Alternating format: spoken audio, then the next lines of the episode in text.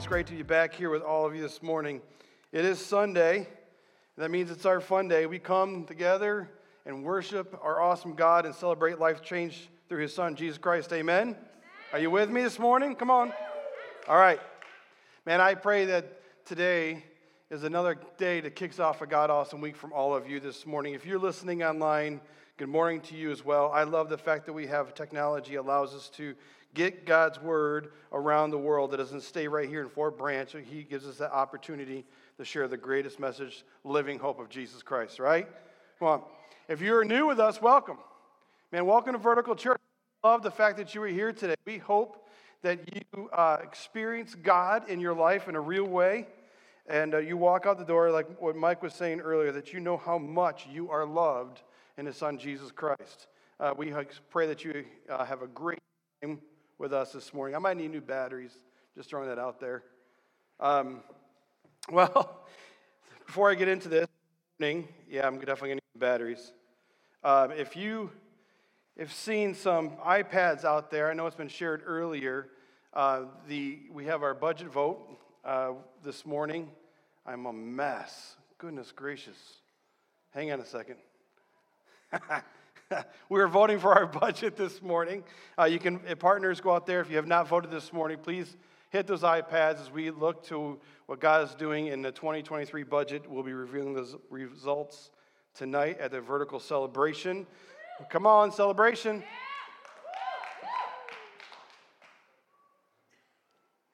That was it?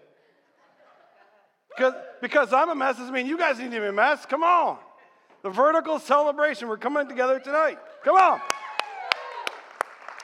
And we're going to come together. We're going to praise God. We're going to point up and we're going to see what, praise Him for what He's doing. Pause.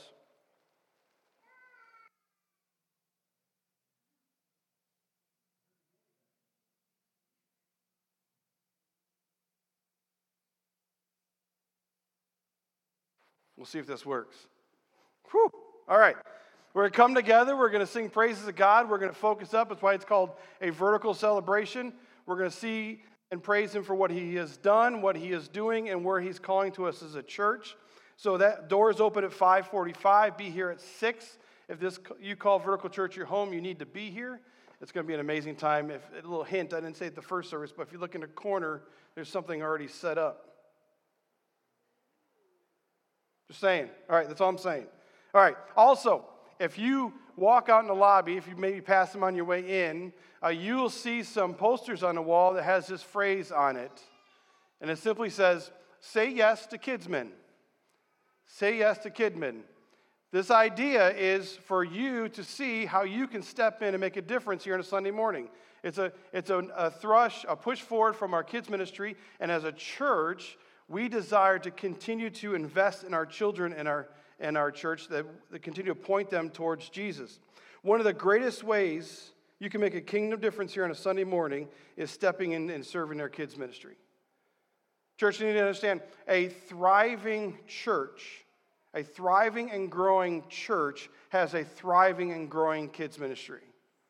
Right? If we didn't have kids, we didn't have young families, we'd be we'd be getting old and shutting down and getting closed. But because we continue to invest into our children and partnering with their parents to lead them all to Jesus, we are growing.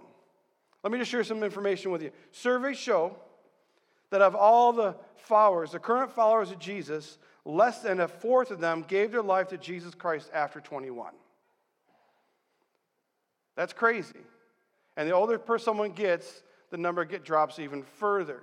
This idea is the younger they are, the younger we are, they introduce to Jesus Christ, and it, impacts their lives for the kingdom. Now you say, okay, Rich, 21 is an adult, 18, 17, 16. That's why we have our student ministry, vertical students led by Pastor Andreas. You know, that we continue to invest. The younger we can get the gospel in front of our kids, the better. Let me just show you this number. It said 86% of kids leaders attended kids ministry program in their faith journey. What does that tell you? The, the people who are serving right now, a part of our church, investing into the next generation of kids, it impacted their lives. So we're not only, listen to this, we're not only impacting the next generation, That generation is going to rise up, and probably 86% of them are going to invest in the next generation, and the next generation, and the next generation. Come on. That's kingdom impact. So listen, when you go out there today, you're going to see some posters. And on those posters are going to be a little QR code. And if you're looking to make a difference in this church immediately, step into Kidsmen, make a difference. And right now, this is where we're sitting at our ratios. Currently, we have one leader for seven kids. One leader for seven kids. Now, listen, I have two boys two kids at one point, little kids. That was hard for me to handle. I couldn't imagine walking through with seven. All right, so we need your help to step in because our goal is to get one in five. One in five. So if you again, if you're not serving, this is a way you step in and make a kingdom difference. Say yes to kid men. Amen? All right, enough said. As we move forward, we are back in the series, uh, Best is Yet to Come. Let me just ask. Last week you were given a bag, and I said you need to bring your bag to church with you for the next several weeks. Did everybody bring their bag? Who brought their bag? Oh, people are shaking their head. Their, their heads are going down, looking at the floor. I left my bag on the kitchen table. All right? These bags are pivotal. If you didn't get a bag and you from last week, you can grab one on your way out. Uh, these bags are crucial because they point to our lives. So we walked through last week is what's in our bag makes a difference of how we live. I shared a story about packing our own lunch, right? We pack our own lunch, means we put our, what we put in our bag, we put in ourselves. So if you, if you missed last week, go back and listen to podcasts. It'll be a little bit clearer than what I just shared. But it's, it's this idea that if we continue to go through life and we put anger and we put frustration, and we put doubt, and we put fear. We put all that in our bag. No wonder when in the morning, when we wake up and our, our feet hit the ground, we start to live our day, to live our lives. We open a bag of our lives, we feel frustrated. Why? Because we put it there. We didn't let go of it. We, we feel fear, we feel doubt. We feel pain, there's some suffering, right? We keep on shoving it back in our bag. And last week, I told you to tip it over. I said, grab your old bags and start tipping them over. And I asked you to shake them because we need to get some of the stuff. And there's some stuff stuck at the bottom that we love to hold on to because we don't know how to live life without it. I said, you need to shake that stuff out of your bag. You need to shake that stuff out of your life and start filling it with the truth of Scripture, the truth of who God is, and let that be what we do and how we live as children of God. You with me on that? All right, so we continue moving forward. The, I believe the best is yet to come. I believe the best is yet to come for our lives. It'd be the best is yet to come for vertical church. I, what I believe this has nothing to do with Rich.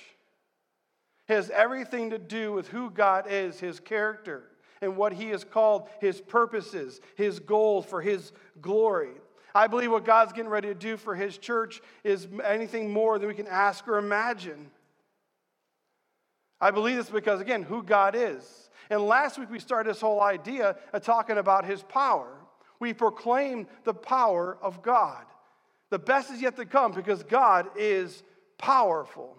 And one of the ways we shared His power last week, it says He, he fulfills His promises. See, God is still powerful, and when He re- reveals His power is by keeping His promises. And we asked ourselves a question last week. We bring things to close, and it was the very question. It was on that card that you received in Genesis 18, verse 14. And the question is Is there anything too hard for the Lord? You can answer that. Is there anything too hard for the Lord? Absolutely not. God is unstoppable. He can do whatever He wants for His purposes, His plan, for His glory. The best is yet to come because God is still powerful. And to set the stage for this morning as we continue to reveal who God is and why the best is yet to come, let's look at a couple verses from the book of Hebrews. Hebrews chapter 12, uh, we're looking at verses 1 through 3. It says, Therefore, Therefore, since we are surrounded by such a great cloud of witnesses, let's throw off everything that hinders and the sin that so easily entangles. Let us run with perseverance the race marked out for us, fixing our eyes on Jesus, the author and the perfecter of our faith. For the joy set before him, he endured the cross, scorning its shame, and sat down at the right hand of the throne of God. Consider him who endured such opposition from sinners, so that you will not grow weary and lose heart. Let's just stop right there. As the author of Hebrews is pulling something out, I want to know if we did we catch it? Did we catch what he was calling us to? See, the author of Hebrews says we have a marked out race for us. If you have given your life to Jesus, you are a part of the body of Christ, you are a part of the church, you have a marked out race. God has marked a race for you to live, for us to follow Him to see what He wants us to do. And He calls us to run it with great perseverance. Great perseverance, because He knows it's going to be st- tough stuff. And so as we move forward, we need to look back what He did. We look back to the cross. We see the one who was rejected and willingly accepted death so we could have life. And as we look to what he has done for us to give us life, we are called not to grow weary, but continue to move forward. See, God has a path, God has a plan, and we are called to follow it. Church, we are not called to sit on the sidelines when it comes to life. We are called to get in the race, the race that God has marked out for us as individuals, followers. We're not, we're not sitting there as trophies of God's grace, sitting on glass shelves where people can look into our lives and go, Ooh, ah, you look all shiny today. No, no, no. God wants us in the game, running a race, doing the work He called us to do. They marked out before. But here's the problem about races. Well, here's the thing about races. In races, there's a there's a beginning and there's an end, right? There's a starting point and there's a finish line when it comes to races. Every race has that. I don't think anybody would ever run a race that never ended. Would you? Listen, this body's not made for running. I don't run races anyways, but I wouldn't even sign up for one named close that said there's never a finish point. A race has a beginning and the end. And I, so I bring that back and think about our faith journey right here, our faith journey on earth. Our, our, our faith journey here on earth with Jesus, walking with Jesus, had a starting point. And there's going to be a time in our lives with our faith journey on earth ends. Why? Because we're going to be with Jesus face to face. It had a starting point, had any point on earth, we're going to be with Jesus. So I think about the church. The church has a starting point. Almost 2,000 years ago, Jesus put the church into existence and said, Go make disciples of all nations. Well, the church is also going to have an end point. The finish line is when Jesus comes back. We continue to do what we're called to do until he says we're done. We have never arrived until he arrives. And then the church has finished its race. I think of vertical church. Vertical church at one point had a starting point. Someone said, hey, we need to plant a church or do a church, whatever it may be. But I also know that someday vertical church is going to have an end point. It might be 100 years down the road, it may be 200 years down the road. I mean, come on, vertical may be running her race right up to the point that Jesus comes back. We don't know. Has anybody ever heard the phrase, it's not how you start, but it's how you. Okay, so you heard it. Yay. It's not how you start, but how you finish. Let me ask Does everyone in this room, raise your hand if you want to finish well? All right, you're okay. Let me read this again. Raise your hand if you want to finish well with your run and your race for Jesus. Show me again if you want the church to run its race and finish well. Okay, so we're all pretty much in agreement with that, right? So here's this idea. If we want to finish well, we need to know what we do in the middle It's what we do in the middle that determines what we look like at the end. Right? It's what we do in the middle that will determine what we look like at the end. We have a starting point, we know there's a finish line, but it's what we do in the middle in this thing called life that determines what we look like when we get to the end. The problem that you and I have, and I don't think I can, I don't even think I need to say it, but I'm gonna, it's messy in the middle. Right? If you've actually ran a race, you know the hardest point is somewhere in the middle. In the beginning, you're all excited. At the end, you're like, woohoo! But in the middle, you're like, dang, I can't go one more foot. It's messy in the middle. It's the same thing for our lives. It's kind of like when you bite into a jelly donut. You bite into the donut and jelly starts flying all over the place, up in your face, down your chin, on your shirt. You're like, oh, shoot. It's messy. It's messy in the middle. The middle can be a very messy place. It's a place to see where we feel like we can't see the other side. The middle is a place where we're not sure if we can trust the next steps or what we, what's in front of us. Man, it's messy from a time of a hard diagnosis to a time of healing. It's messy in a time where God bursts something inside of you to the time it comes to fruition. It's messy in the middle when, some, when hurt enters your life, someone hurt you, said something, did something, the time you experience and walk away from in forgiveness. It's in the middle that we don't we doubt his presence. It's in the middle that we feel the hardship and wonder if he even cares. It's in the middle that we get consumed by fear. It's in the middle in this thing called life that we want to quit. Why? Because it's messy in the middle. But as I dig into the scripture, as I'm having a conversation with God, I'm inspired by His word. I believe it's in the middle where God shows up the greatest. It's in the middle where God shows up the greatest. So even when we feel God is missing in the mess, we can move forward because we understand that God is still moving. Even when we feel that God's missing in the mess, God is still moving. We may not feel it, we may not see it, we wonder, wonder if He's even there, but we know He's still moving because of who God is. So we can put that in our bags.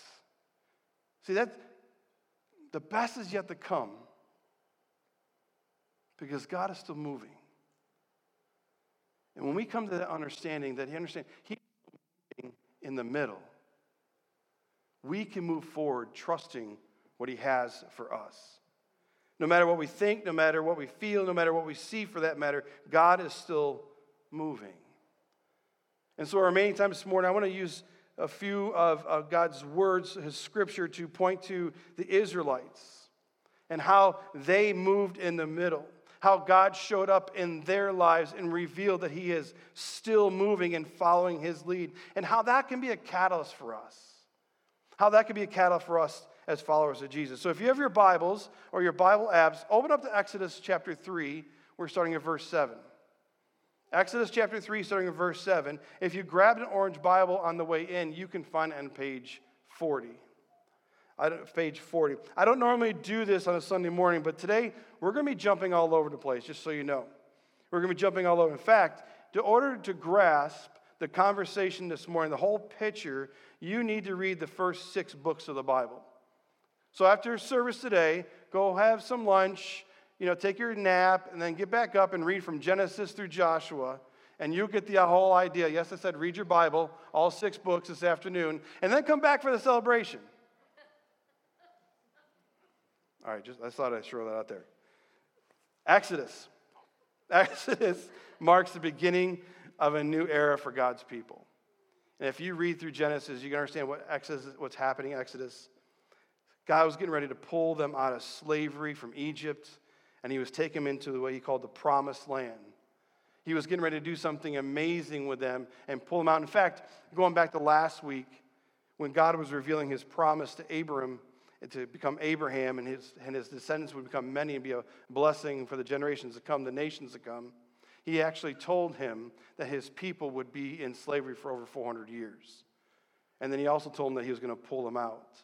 Now we get to see what God is doing. So if your Bible is open, we're looking at Exodus chapter 3, starting at verse 7.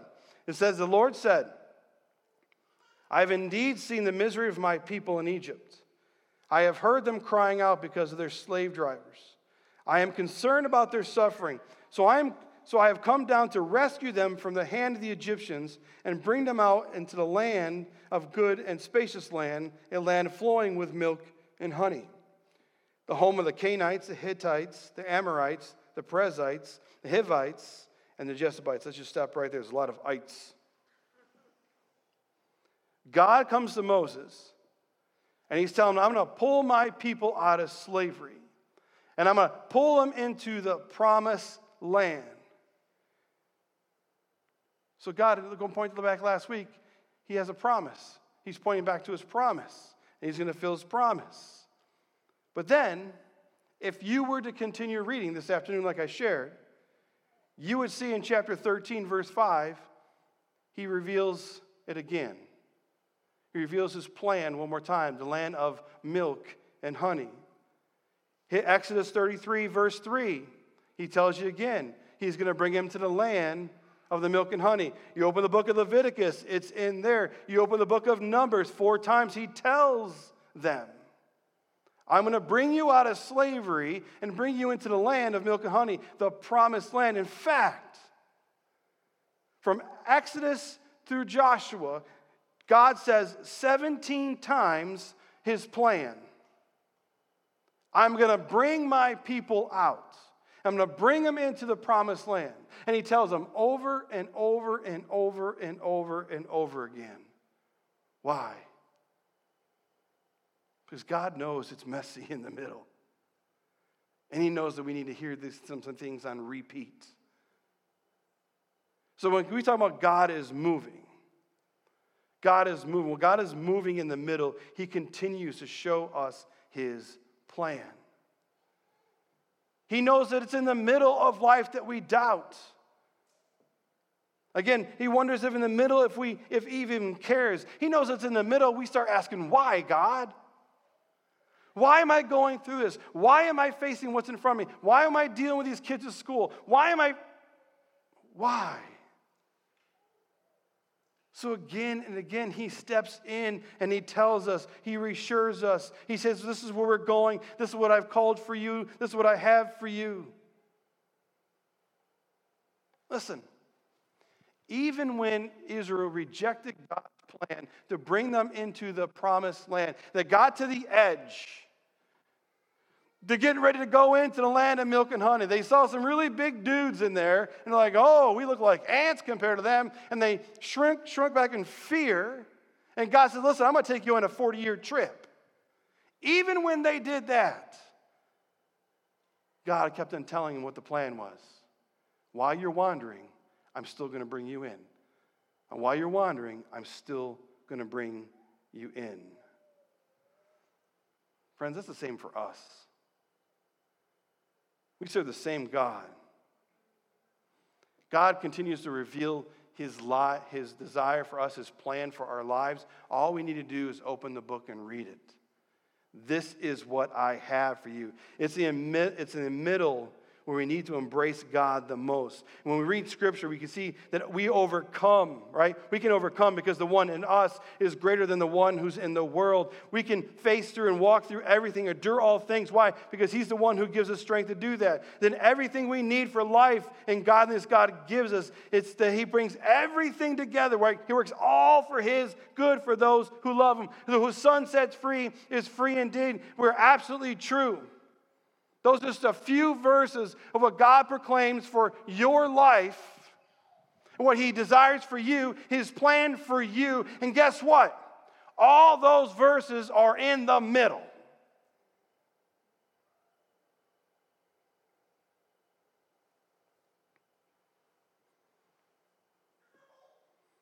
He knows what we need. He knows that we get all excited in the beginning, like, oh my God, let's do it, God. And he knows at the end we're going to be like, woohoo, this is amazing. But he also knows the middle is messy. In the middle of life, it hurts. We struggle, we doubt, we fall down, we skin our knees. He says, No, no, no. I want you to know the plan. Read the plan. Know the plan that I have for you. That's not to harm us, to give us a hope and a future. God is still leading us. He's continuing to reveal His plan for our lives, the plan for His church, and it never, never changes. For us as followers of Jesus is become more like Jesus and less like the world. For the church he established is to go make disciples of all nations. The best is yet to come because God is still moving. He is moving in the messy middle. He is calling us out. He's revealing his plan over and over again. And then while we're there, he's telling us, I will provide for you.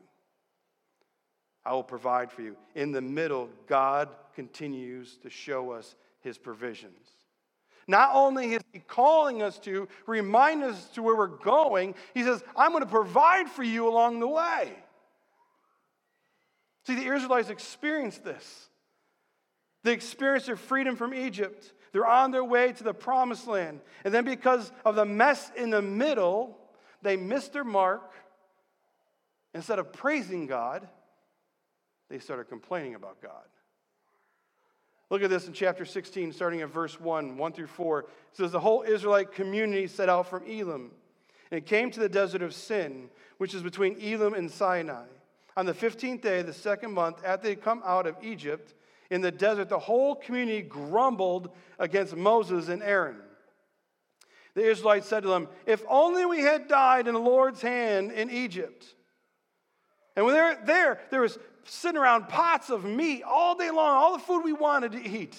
But you have brought us out to the desert to starve, to starve this entire assembly to death.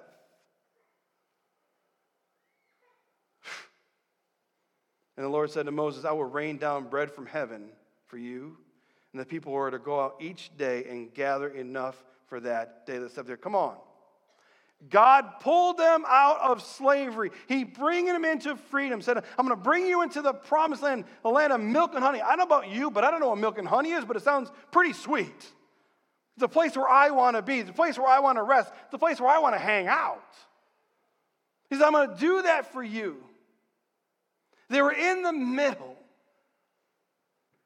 They were wondering, come on, God, what are you going to do? And they started complaining. They were more satisfied for living enslavement than experiencing God's freedom and His best for their lives. Yeah, I'd rather be over here enslaved and, and told what to do. I'm going to make some bricks.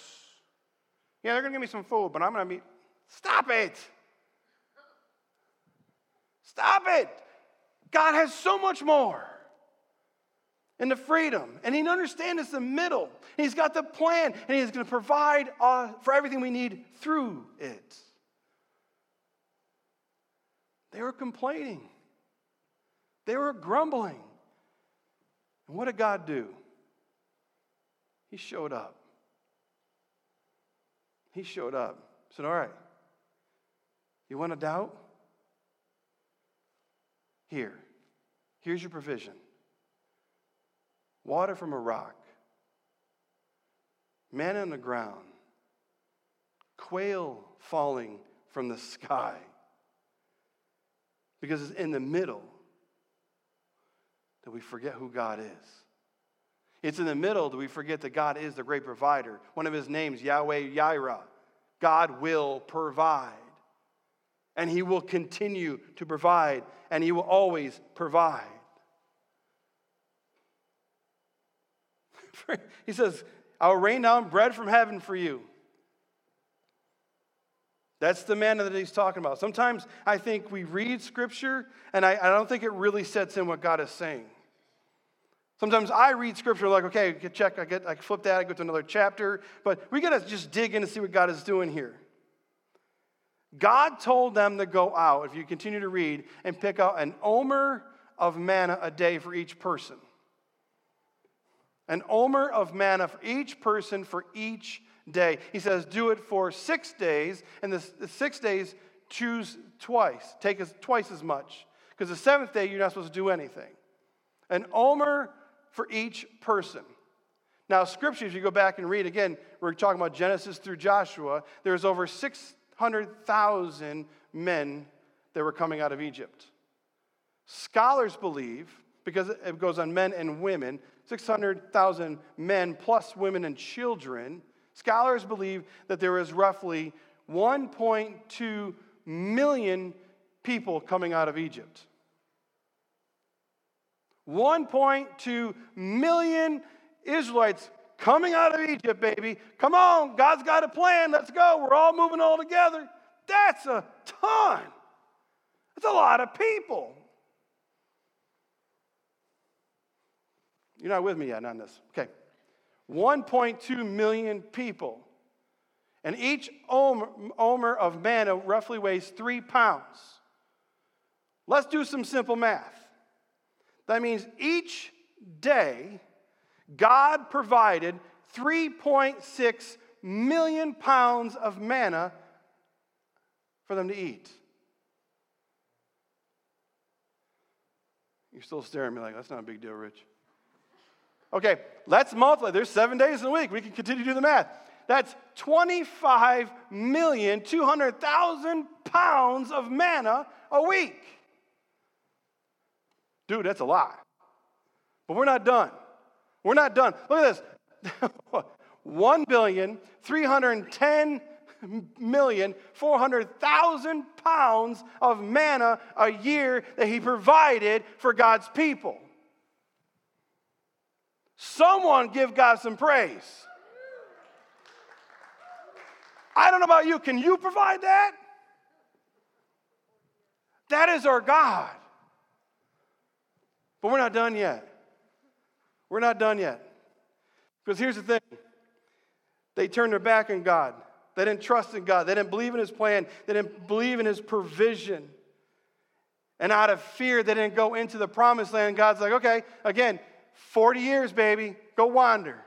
And so you know what God did? He took that number times by 40 years, and look what we have up. This is what God provided for his, ki- for his kids 52 billion, 416 million pounds of manna.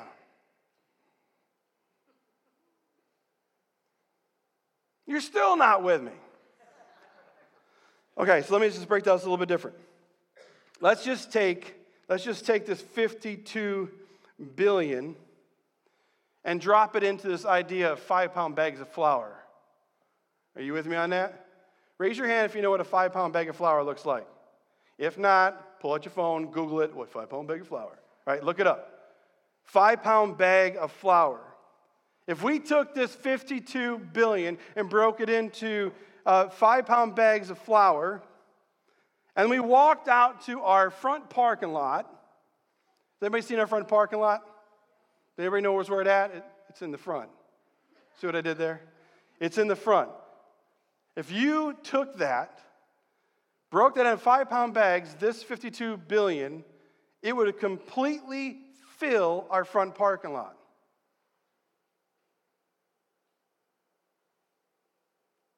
Forty-four thousand layers high. You with me? 44,000 layers high. Our parking lot filled with manna. Friends, that is over 22,000 feet high. Is someone with me this morning? That's crazy. So, what you need to do after service, go out to the front, stand in our park, parking lot, look around, and look up 22,000 feet. That's how much manna God provided for his people. So I, I'm not sure if we can get that yet. So, what we're going to do, we're going to we're going to take this a little bit different. Does anybody know what the Empire State Building is? All right, the Empire State Building is pretty, it's a pretty big building, right? You with me on this? So if we were to take the Empire State Building, put it out there, and its height, we would need to add over 14 more on top of it. 15, over 15 Empire State Buildings high is how what 22,000 feet is. You're still not with me. So after church, why don't you take out your phone, go to kayak.com, book yourself a flight to New York City. And get out of New York City, take the train down to downtown, walk up to the Empire State Building, and look up. And while you're looking up, okay, so that's one. Now, if I had 14 top of that, how much God provided for his people. Thank you. One person. Come on.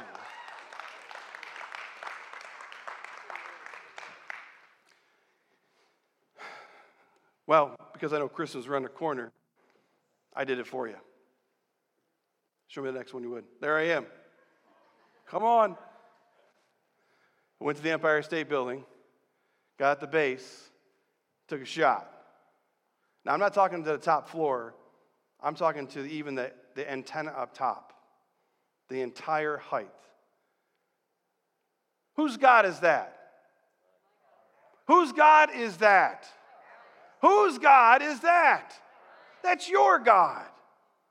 And if he's going to provide that for his people, he's going to continue to provide for his people. God doesn't change, friends. So if he's calling us to run our race, he's calling us to get to the other side. He knows it's messy in the middle. He's going to provide everything we need to get there.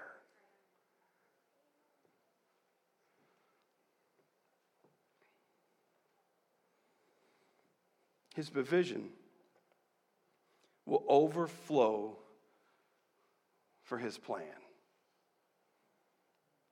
And his plan for our lives is to make us more like Jesus, to carry us through the middle. His plan for his church is to reach people for Jesus. He's going to provide in the middle. He knows the race that's marked out for us. Why? Because it's what he's called us to do, how he's called us to live. But he doesn't leave it there. He doesn't, that's, if that, the plan's not enough, the provision's enough, enough, he tells us, I will be with you. It's in the middle, God continues to show us his presence. I have the plan, I have the provision. Now I'm going to tell you, as you walk through all this, I will be with you. Moses, most Israelites had their backs against the Red Sea, being hunted down by Pharaoh and the Egyptian soldiers. They cried out in fear simply because they forgot who was with them. They forgot who was leading them. Look at this Exodus 14, starting at verse 11. They said to Moses, Was it because there were no graves in Egypt that you brought us out to the desert to die? What have you done to us by bringing us out of Egypt? Didn't we say to you in Egypt, Leave us alone? Let us serve the Egyptians. Come on. It would have been better for us to serve the Egyptians than to die in the desert. Moses answered the people Do not be afraid. Stand firm, and you will see the deliverance of the Lord will bring you today. The Egyptians you see today, you will never see again. The Lord will fight for you. You only need to be still. And then it goes on to say, Moses, he Lord says to Moses, Why are you crying out to me? Tell the Israelites to move on. The Lord will fight for you. The Lord will fight for you and for you and for you and for his church. He's a jealous God. But I love how he ends this. It's not just saying there, say, the Lord's going to fight for you. He's saying the Lord's going to fight for you, but in the process, you keep on moving forward. The Lord's going to fight my battles. Absolutely. It doesn't say pull a lawn chair and pull yourself a sweet tea. The Lord's going to fight our battles, but He's calling us through the middle. And the whole time, He is with us. The whole time. He is present with His people. When they went across the dry land, and they had the flame in the front and the cloud in the back. When they set up the tabernacle, again, you got to read the first six, first six books. When they set up the tabernacle, God's presence was with his people. And when they're ready to move, he picked up and he came down again. He was with his people. Not only does he have the plan, not only does he provide the plan, he's going to be with them through the plan. God knows it's messy in the middle. God knows it's hard for us. And we struggle. We want to quit. We want to walk out the doors. We want to stop. He said, No, no. Remember, you're not alone. I am with you. Jesus, at the end of the Great Commission, where he pours out and proclaims the mission of the church, he says these very powerful and life changing words to them and to you and I. He says, as I am with you always. I am will you, with you always to the very end of the age. God continues to reveal that He's moving in the middle because He's telling us He's always there, His presence. And as His children, man, His Holy Spirit resides in us. He's within us, leading us, counseling us. I am with you. The best is yet to come because God is still moving. And while He's moving in the middle, the proof of this, He continues to reveal His plan. And He's pointing to His provision. And He's prom- promised His presence. And when you read your Bibles,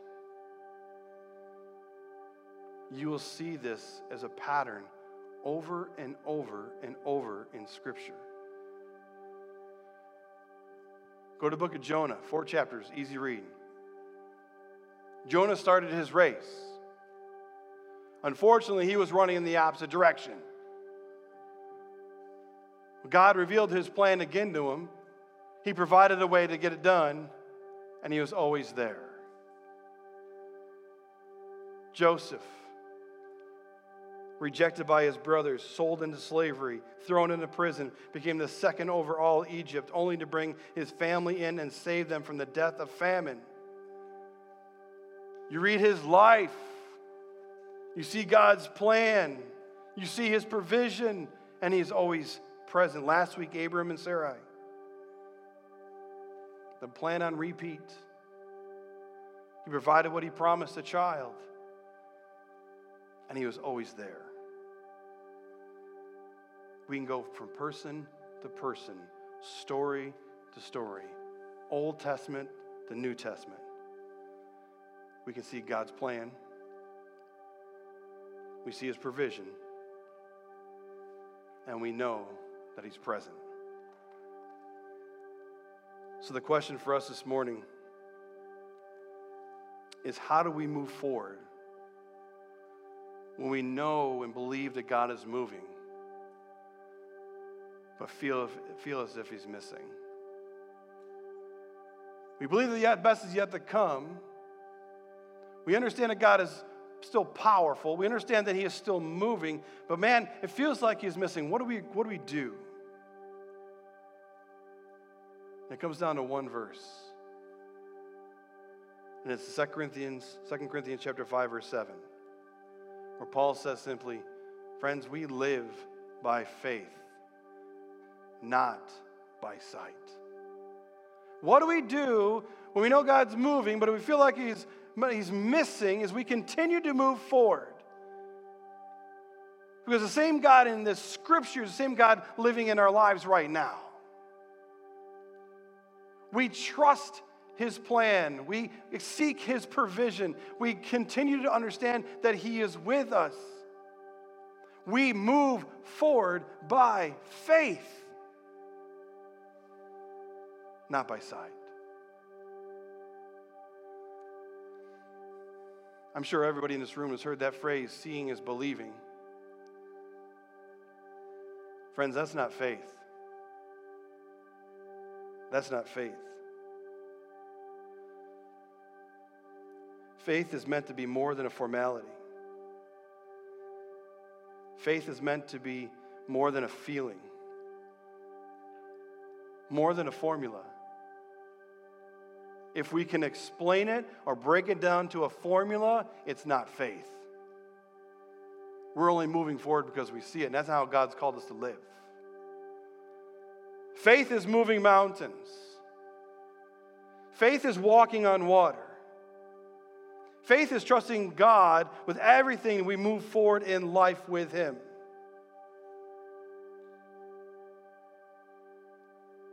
Even though I can't see it, I trust that He's there. What we do in the middle determines if we will finish well. He knows it's messy. He's given us his plan.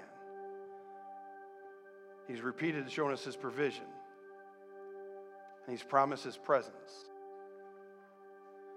We just need to keep on walking the journey by faith. Do we want to be a people? Do we want to be a church that just crawls over the finish line? Whew. Or do we want to take everything that God has given us, all that He has before us, and run the race with such great perseverance that when we get to the other side, our arms are up and we're singing, Praise you, God, praise you, God, praise you, God.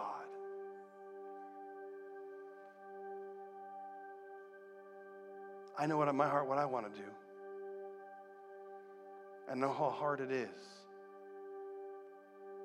That's why we look up. I know what God's calling us to. That's why we look up. This morning, when you leave, you're going to receive your second prayer card for the series. And the memory verse this week is 2 Corinthians 5 7 For we live by faith, not by sight. Every day when your feet hit the ground, pull up both your cards and share that memory verse. Read them out loud. Read the scripture out loud. Is there anything too hard for the Lord? Because we live by faith, not by sight. And then there's a second prayer, and it says this God, I know. I know that's messy in the middle. I know that you're not done with me or our church. Help me walk by faith. You are moving, even when I don't see it or feel it. Help me trust in your provision and follow your lead, the promised blessings for your people and your church. As we run the race marked out for us, every day, if you hit the ground, pull these out of your bag, proclaim the truth, plead in a prayer, and let God lead you and this church because the best is yet to come. Amen. Let's pray. Father, we thank you for this morning. God, thank you for the journey of your word. That sometimes we get so close, we don't see how amazing, how magnificent you are. The majesty of what you're doing and have done for your people for generations, and how you don't change. And we can come to you this morning and lay our lives bare and ask you to continue to lead us. I'm going to invite the prayer team to come forward. And if you're in this room, and maybe something in the middle of your life that you are struggling with, that you want to experience freedom from, that you want the encouragement to persevere in or through. I'm going to ask you to come forward and be prayed with. Come forward, be prayed over. It's messy in the middle, we need each other. That's why it's called the body of Christ. God, thank you. Thank you for always pulling our eyes up, looking up, as your word says, because that's where Jesus is and that's where things are being done. Help us see it from your perspective. Help us live it through your promises and trusting you the whole way. We love you, we worship you. In your son's name I pray. Amen. God bless church. Have an amazing week. We'll see you tonight.